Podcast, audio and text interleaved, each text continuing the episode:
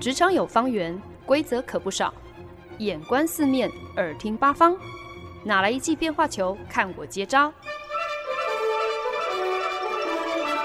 那些老外教我的事，，Honey，Easy Talk Easy Work。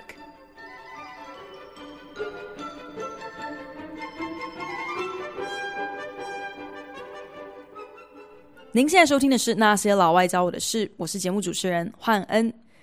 不知道大家在前几个礼拜有没有注意到一个很有趣的新闻，那就是 Christie's 佳士得拍卖行以六千九百万美金的天价售出了一个艺术作品。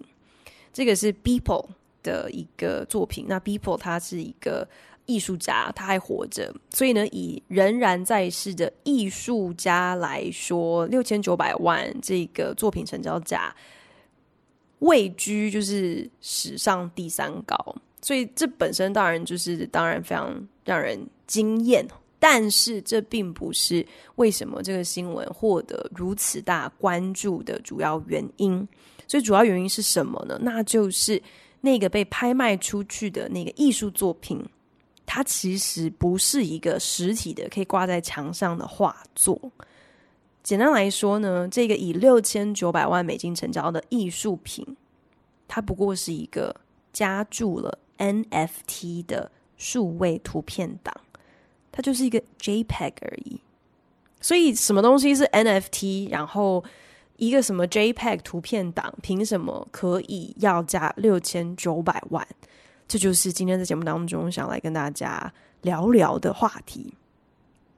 在网络的世界，按赞、上传、分享、下载图档。这可以说是我们最基础的线上互动的行为嘛？只是又有多少人，我们会愿意拿出我们在真实世界所辛苦赚来的血汗钱，去购买一个完全只存在于虚拟世界的图片档？如果今天谁都可以免费下载这个图档的话，那这个东西又有什么价值呢？又既然这个东西它如果只存在在网络的空间、虚拟的世界当中，它不是一个我能够摸得到的、可以锁进金库里的，甚至是平常生活当中实际可以用得到的东西的话，那它真的有价值吗？如果你跟我一样有完全相同的疑惑的话，那我相信你肯定也跟我一样，就你一定对网络游戏啊、还有电竞啊、e-sports 这样的一个世界是全然陌生的。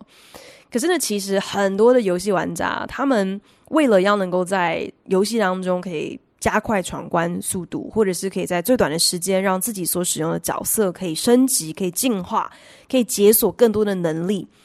花个什么几百块钱、几千块美金去购买他们所玩的这个游戏的呃提供的这些虚拟装备，这是一个很正常、每天都在进行的线上交易。那我虽然不是玩家，然后我也承认，就是其实我可能不是完全明白这种购买虚拟商品背后的一些呃想法跟逻辑是什么。可是我我不得不承认，就是这类型的需求，这个这种样子的交易是越来越多的，而且随着各种科技的开发。虚拟商品、数位交易的市场更是在蓬勃成长中。所谓没有看过猪走路，也吃过猪肉吧。就算自己没有亲自购买这些虚拟数位商品的经验，甚至就算我不是很能够理解你怎么样子去真的认可这种虚拟数位产品，它的价值是在哪里？我觉得我们至少也要跟得上潮流，至少要知道什么叫做 NFT。NFT non-fungible token，中文直接翻译过来就是诶不可替代的代币啦。那其实呢，NFT 我过度简化的定义就是，它就是一个可以来验证一个数位档案所属权的一个凭证，一个数位的凭证。那这个数位档案或者是数位资产，它可以是一个图片，一个 JPEG，它可以是一个影片档，或者是它可以是一个影音档。那什么叫做呃验证数位档案所属权？这到底是什么意思？而且为什么会很重要，而且跟那个六千九百万的艺术品有什么样子的关联？嗯，我听过这样的一个说法，我觉得对于可能比较熟悉类比科技的听众朋友，或许会比较好理解。其实呢，就是有点类似，像是以前还要灌唱片的时候，会有所谓的母带，然后母带就只有一份嘛，它等于是最原始的第一版本的档案。那用母带拷贝出来的唱片、CD，这之后都只是复制品。虽然这个内容可能听起来都是一样的，但是呢，母带就是不一样，它就是原版第一版的原创作品是真机，即便复制出来的 CD 播出来的音乐听起来都是一模一样的，可是呢，两者的本质还有价值并不相同。重点就是你要如何来证明母带的真伪。这个困扰呢，其实之于呃，我们现在时下的 digital artist 这些数位艺术家来讲，可以说是切身之痛哦。因为大多数位艺术家他们的创作，他们就是数位的图档嘛，所以通常呢，他们可能在电脑绘图输出之后。拿来干嘛呢？就是直接是透过个人网站啊，或者是像是 Instagram 这种，就是以图案照还有照片分享为主的社群平台，用这样子的管道来让他们的作品可以被看见。可是。这些平台通常都是免费的啊，观众可以免费的在这些平台上去欣赏、下载、分享他们看到的这些照片。艺术家这条路本来就已经很不容易了，所以可想而知，你如果现在是想要靠数位艺术品卖钱来养活自己，那是更更加的困难。可是因为有了 NFT。这些数位艺术家忽然之间多了一个可以替自己的数位作品验明正身，然后可以在线上拍卖交易他们作品的一个管道。虽然买卖的仍然是就是存在于网络次元当中的数位图档而已。那这个图档如果受欢迎的话，一样可以也可能会在网络被其他的人免费截图啊，甚至是下载。可是，因为你有了 NFT 的验证，你可以证明你今天花钱买的是这一个创作的母带，是这个作品的真机原版。那这个母带，这个原始出版作品的价值，自然就不同于网络上头随便一个路人在这个网上分享下载的版本。因为有 NFT，所以呢，母带持有人他也可以从任何其他呃拷贝日后的销售取得版权，等于是也是确保，就算有山寨猖獗，或者是有复制品在市市面上流流窜哦，也不会呃危及或者是剥削到原创者的利益。所以呢，今天在节目当中呢，就是想来跟大家一起来谈一谈 NFT，聊一聊这到底是什么东西呀、一直以来呢，我们对于大多事情都是保持着一个物以稀为贵的概念嘛，就是供不应求，自然就是意味着哦，这个是唯一可以调整价格来平衡市场机制嘛。所以呢，呃，就是。少的东西要你多付一点钱，这是一个很天经地义的经济学的道理。那把同样的概念套用到艺术品的收藏上，好像也不是一个很离谱或者是很难以想象的事情。可能就是因为有这样子一个思维哦，所以呢，知名画家的作品在拍卖会上随便喊价到个几百万、几千万，那都是在验证，而不是在哄抬这个作品的价值。可是呢，往往买家付出了天价，作品到手之后，这个可能世纪巨作，毕卡索、莫内或者是什么其他厉害的画家的作品，往往就被束之高阁，就藏入了那个有钱的收藏家他的透天别墅，就不见天日了。毕竟物以稀为贵嘛，所以就是越少人能够拥有。能够接触到的东西，才越让人稀奇，越让人稀罕。如果现在要你闭上眼睛，想象《蒙娜丽莎的微笑》这幅名画，你一定马上就在脑海当中看到那个全世界最有名的风雨女人，她那一抹似笑非笑。然后你马上上网 Google，不到一秒钟的时间就会出现上千万笔搜寻结果，其中呢包括了无数张你可以立马免费下载截图的高解析照片，然后你就可以把蒙娜丽莎的微笑设定成你的电脑桌面。可是设定完之后，你会去跟身边的人说：“哎，你知道吗？我有一幅蒙娜丽莎的微笑了耶！我现在是蒙娜丽莎这幅画的。”所有人，你会你会这样讲吗？而你的朋友会不会因为你下载了一张蒙娜丽莎的微笑，设定成你的电脑桌面，来责备你说，就是因为有这么多像你这样子的人啦，到处乱下载了这种数位版本的蒙娜丽莎，你这样子的行为会减损挂在罗浮宫里面那一幅蒙娜丽莎的微笑真迹的价值？有人会这样觉得吗？有人会？在乎或是介意你的电脑是用一个截图或是下载下的蒙娜丽莎的微笑，好像这样子多了一个复制品，多了一个赝品，会影响真机的价值？当然不会嘛。所以有没有可能可以在不减损艺术品的价值，也不占艺术家的便宜的前提之下，让一个作品可以更为普及？被更多人看见，NFT 这个科技产物或是技术，是一个可以让这样的一个想法成为现实的一个科技的演进。任何人呢，都可以将自己的数位资产或者是数位档案上传到专门交易 NFT 的线上平台，你就是付一个费用，就可以替你的作品或者是你的档案加注。可以验证是你本人原创真迹的 NFT。那英文的说法就是 “You can mint your NFT”。mint 就是像是铸钱的概念，就是有点像是盖一个这个数位的这个这个呃印章，证明说这是你的，你拥有它，加注这个 NFT 在你要卖的东西上面。然后呢，你就再付一个商品上架的费用。你就可以开始来拍卖、来交易你的 NFT。值得一提的是呢，这些费用还有买卖的金额都是以 cryptocurrency 加密货币作为交易的币值。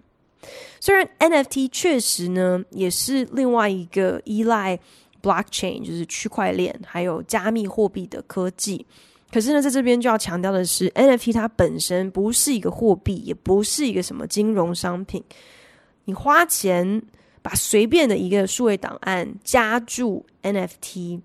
并不会自动就替这个档案加值，好像它就变成一个可以随便跟人家卖到两千九百万的东西哦。NFT 的本质只不过就是提供了一个一对一的验证，一个 certification，就是让人家看到你的这个数位认证的时候。知道说，哎，我确定本尊在此哦。你说这个是毕卡索画的画，我就相信这真的是毕卡索画的画。意思是这样子。至于这个东西的价值呢，其实就跟所有任何一般的商品一样，是取决于一个市场的机制的。线上现在已经有非常多的 NFT 的交易平台，像是什么 Nifty Gateway、Super Rare、Rarify 或者是 Foundation 等等等，他们呢都是以拍卖的方式在进行交易。交易的东西呢都是这些数位的呃作品、数位的资产，每一个作品、每一个档案都是有加注 NFT 的，要让想要买买这个东西的人知道说，OK，这个是谁的东西。我买的不只是这个作品，我也是买下了这个所有权，认证说这是我的。所以呢，最后这些 NFT 它的成交价到底是高是低，就要看竞标的人觉得你的东西值多少钱。这对于很多以数位为主要创作媒介的艺术家来讲呢，就真的是多了一个可以公道的替自己的作品估价，并且贩售的管道。可以加注成 NFT 的，并不只是什么电脑绘制的图像而已，耶，也有很知名的美国体坛巨星，他们会把自己的比赛的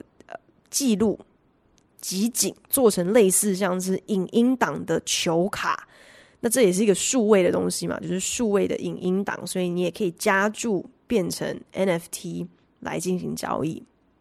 另外呢，美国社群平台推特 Twitter 的老板 Jack Dorsey，他不久之前呢，才将他在二零零六年在推特播的第一个推文加注成 NFT，然后以将近三百万美金的金额卖出。可是花大钱买下数位档案，存放在虚拟世界这样的一个消费行为，对于多数人来讲，恐怕还是非常匪夷所思的一件事情吧，或者是就是太未来了。我至少我啦，我很难理解说你到底为什么要去花钱买一个数位的东西，买一个你看不到、摸不到的东西呢？会不会这不过就是可能是另外一个有钱有闲的科技新贵炒作出来的一个泡泡？搞不好热度来得快，去得也快，会不会没两三下它就破灭了呢？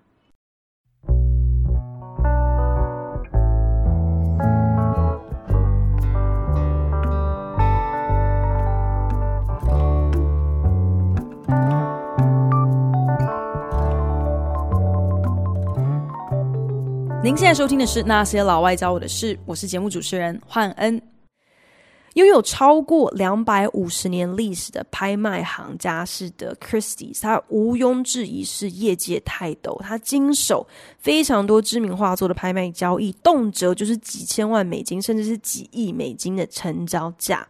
也因此，当新闻传出就是佳士得要来拍卖美国数位艺术家 Beeple 的 NFT 作品。叫做 Every Days the First Five Thousand Days，很多同业真的都是跌破眼镜，甚至有人就毫不讳言的批评数位的东西耶，数位的艺术品，这这能叫艺术品吗？佳士得你搞什么？你怎么会要去拍卖一个等于是电脑绘图数位的东西？但是 Beeple's 作品。The first five thousand days，最后竟然是以六千九百万美金成交，这多少也让佳士得的竞争对手，特别是苏士比有所警惕哦。不管今天大家对于艺术品的主观定义是怎么样子分歧，你都不能够忽视以艺术收藏还有艺术拍卖来讲。其实确实是存在着一个很庞大的、有利可图的数位市场。你坐视不管，你只会输惨在起跑点上。Beeple 是美国非常多产的一个数位艺术家。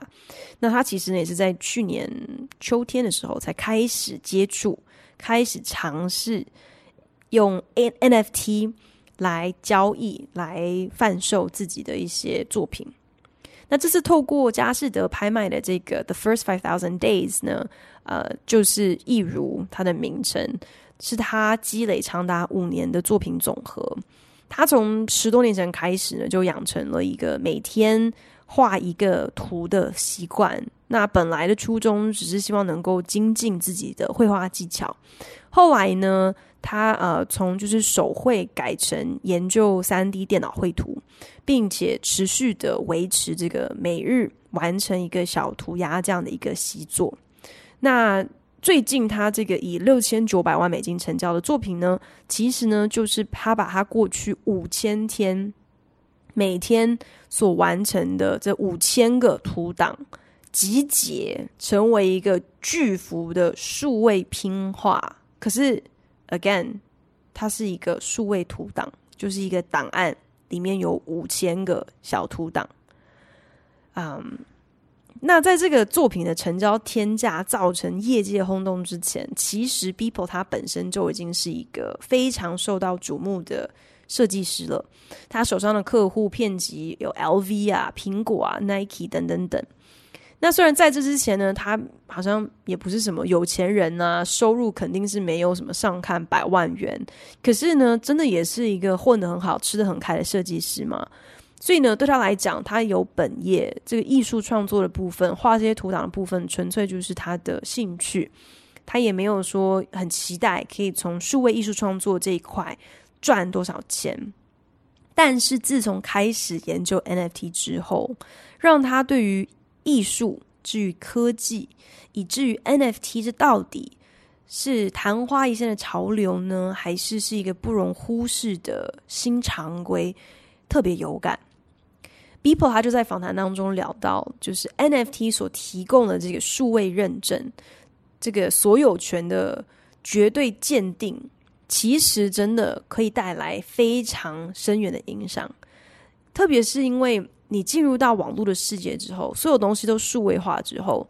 越来越多的年轻族群，他们深深的体会到，其实没有什么太多的东西是我们能够好像非常明确而肯定，而且不容他人质疑的，是就是确定界定这个东西的所有权是归我的，随便。讲，就像网络上任何关于我们的数据哦，手机上的数据，那都不是我们所拥有的耶。虽然那是我们的个资，是我们就是网络行为的的产物，可是不是归我们所有，而且往往是在我们不知情的情况之下，会被转移去给像是 Google、像是脸书这些科技公司可以任意支配的。加注 NFT 这样的一个科技发明，从某种角度上，其实是好像满足了一个非常人性的一个渴求，就是透过科技来替你昭告世界，什么东西是毋庸置疑的归你所有。Proof of ownership 就是 NFT 最根本的用途跟定义。对很多投资人来讲哦，他们开始形容这个时间点 NFT 出现的这个时间点的感觉，让他们想起了一九九五年网络刚刚问世的同样的一个氛围，觉得我们现在是嗯走在同样的一个一个交叉路口上哦。大部分的人在当时对于网络到底是什么东西，网络能够干嘛，其实是非常一知半解的，甚至会觉得网络那什么啊，根本没有任何意义嘛。因为其实，在那个时候，你要大家从一个类比的常态，一个类比的生活习惯，一夕之间转而要去想象。一个完全不同的现实，一个不需要什么东西都必须是摸得到的、具体的才是真的的现实。这种思维上的转换实在太强人所难了。毕竟很多人都是必须要我要看见这个改变，我才能够明白这改变意味着是什么嘛。可是呢，那些明白网络的真正意义是什么的人，他们却特别的兴奋。虽然前前期真的有很多前仆后继的投资，到后来就是酿成了一个泡沫化。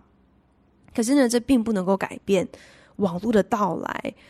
确实让我们过往的现实已经是一去不复返，开启了一个真的就是不可逆的新现实。我们现在应该都很难想象没有网络的人生是一个什么样貌。很多人认为 NFT 也是这样子的一个。突破性的交叉路口，网络改变了我们对传播、互动还有社群的认知，NFT 也将颠覆我们对于数位化的认知，改写我们对于资产还有消费的想象。在 Christie's 佳士得举办的拍卖会上，以六千九百万美金买下数位艺术家 Beeple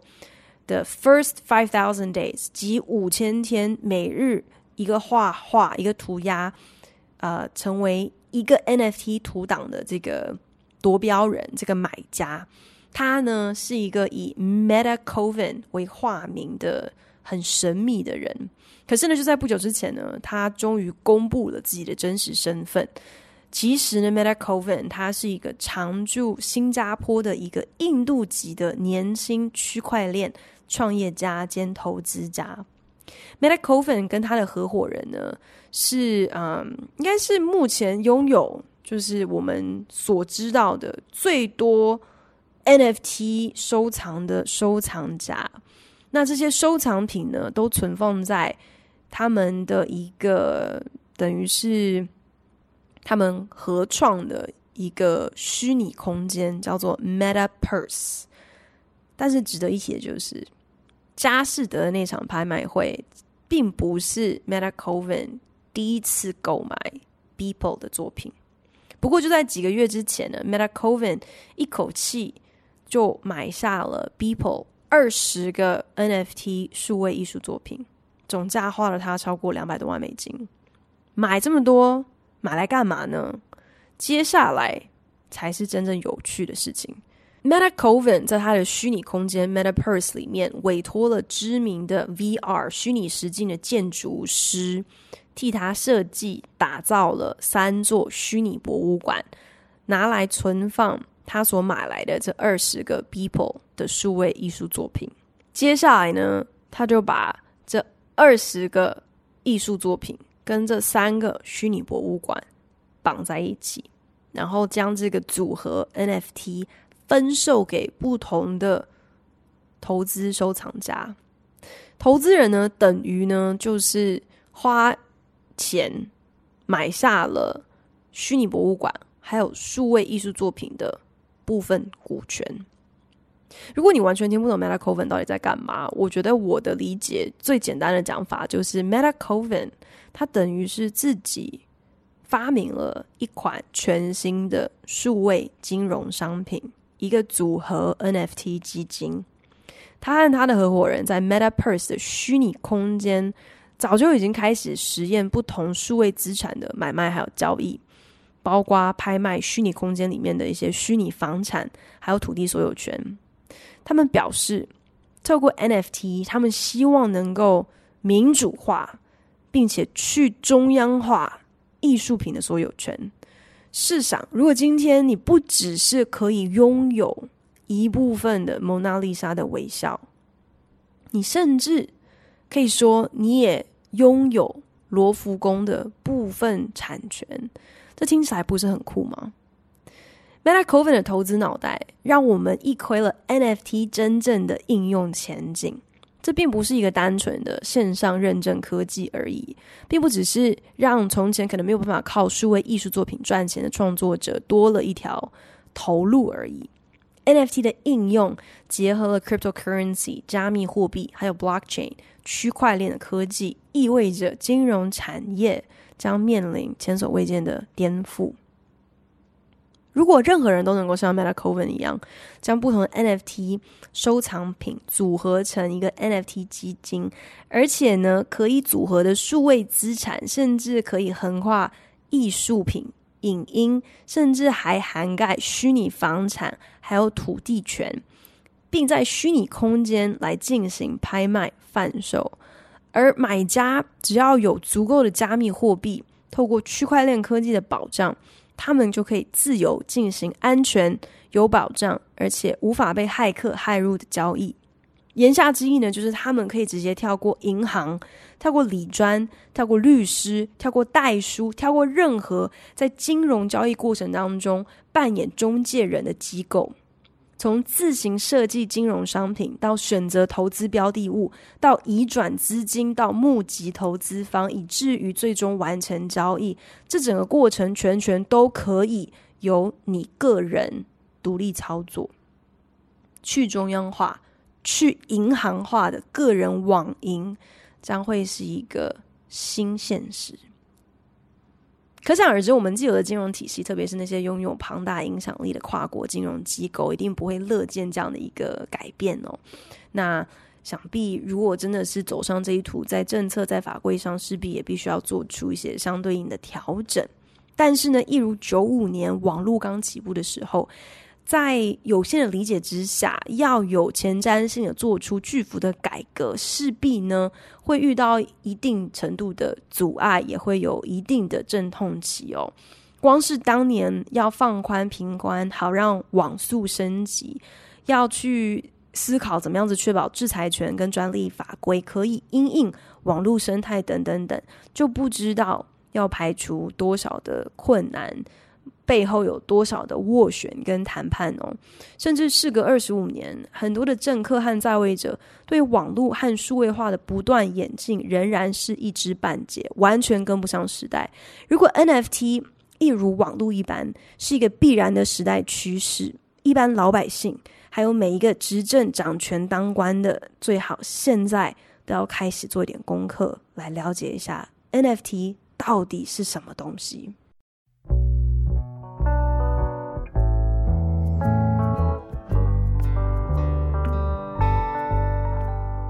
本节目由好家庭联盟网、台北 Bravo FM 九一点三、台中古典音乐台 FM 九七点七制作播出。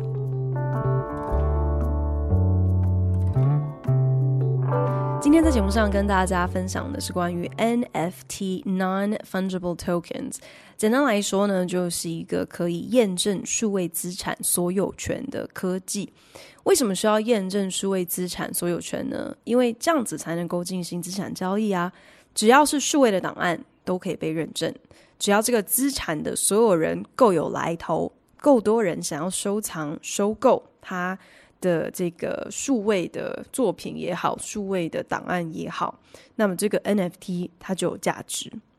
美国职篮 NBA 早早呢就决定要走在时代还有科技的尖端。曾几何时呢，他们贩售的是球迷可以购买然后互相交换的球员球卡。那大家如果有在关注这种球员球卡的话，就知道有一些球员球卡真的是很值钱的。可是呢，现在呢，NBA 他们卖的是球员比赛精华的 NFT 影片档。NBA 和一个加拿大有一间就是专门制作区块链游戏的公司合作，推出了 NBA Top Shots 这个用加密货币购买交易的系列收藏品。呃，基本上呢，NBA Top Shots 就是 NBA 他们把很多不同篮球员的比赛精华制作成可以收藏的 NFT 数位资产。光是篮球小皇帝 LeBron James 他的比赛精华的这个影片档，竟然就可以卖到二十万美金。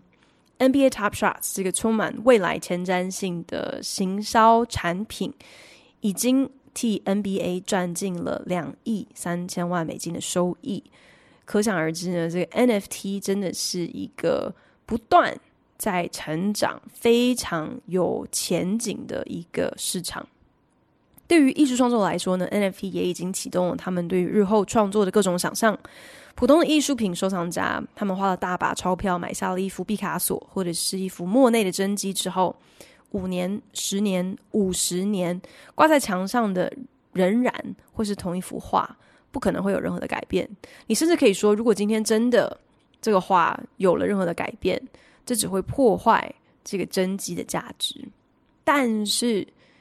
加注了 NFT 的这些数位收藏品就不同了，数位艺术品有机会可以不断的改版，就好像是手机应用软体都知道要更新、要升级一样。五年、十年、五十年，创作者可以随着科技的演化，或者是媒介还有素材的多元改变，让自己的作品可以与时俱进。只要你手握这个作品的 NFT，不管你如何去更改成品，它所呈现的模式，从图像呃研发成多了语音的版本，变成了影音的模式，你都仍然握有这个原作真机的认证。这样子的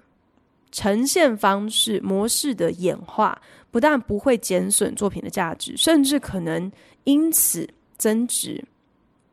又或者因为这些模式的改变，反而可以获得更多人的关注、更多人的转载，也可以进而带来更多的收益。当然，具体来说，究竟 NFT 要多久之后才会真正成为我们日常生活当中的主流科技之一，以及到那个时候，这样子的一个改变又会为我们带来什么样的冲击？这一切呢，都还太早了，真的很难说得准。可是呢，不少反对的声浪，现在倒是已经找到了一个可以紧咬不放的议题，那就是 NFT 普及之后可能会造成的环保问题。怎么说呢？NFT 毕竟是一个数位科技嘛，你今天要上传你的数位资产、你的数位产品，在平台上加注 NFT，然后呢，要在特定的交易平台上开始进行 NFT 的拍卖还有销售，这些呢，因为都是在运用网络在线上进行的，所以背后是需要很庞大的电脑运算、数据存取，才能支援这样子的数位交易。这个。整体来说，所需要的能源、需要的电力，这是不容小觑的。那可想而知呢，也会可以想象，这些能源它们排放出来的这个碳排放量，自然呢也会跟着需求成正比成长。其实说来呢，已经算是有点后知后觉的。等到现在才来跟大家分享 NFT 这个主题，或者是等到现在我才开始关注 NFT 这个题目哦。所以当然呢，对对 NFT 整体的了解也说不上是有多深。呃，不过在 Clubhouse 上头，好像已经有很多的聊天室都有开始谈论这个话题了。那今天在这个节目当中呢，也不是好像要借此鼓励大家应该要一窝蜂的开始去呃投资。这个比特币啊，或是其他的 cryptocurrency 啊，或者是要开始关注怎么样子加入这个收藏 NFT 数位艺术品的行列。只是呢，我们现在真的是活在一个科技日新月异的时代，很多时候对于新的事物，我们可能直觉会去抗拒，是非常正常的一个反应。可是呢，一如网络、智慧型手机，还有社群平台的兴起。这些对我们来说极度陌生，而且前期可能让人不是很能够明白的创新，到现在都已经成为了我们生活当中不可或缺的日常了。就算今天你不上网，你关掉了你的脸书账号，你没有在使用任何的社群平台，你甚至不是在用智慧型手机，就算你不是使用者，我觉得我们还是应该要能够明白这些东西它的。它都是怎么被操作的？怎么样子被使用的，才不致惨遭科技洪流灭顶？至少我自己是这么想的啦。就算我可能没有多少钱，买不起任何的 cryptocurrency，任何的加密货币，又或者我也没有打算想要自己在 NFT 的交易平台上去买卖 NFT 数位资产，但是我总觉得我至少也应该大概要知道。这下一波有可能彻底颠覆我们对资产、对于数位化、对于金融交易的科技，它到底是什么？到底在搞什么？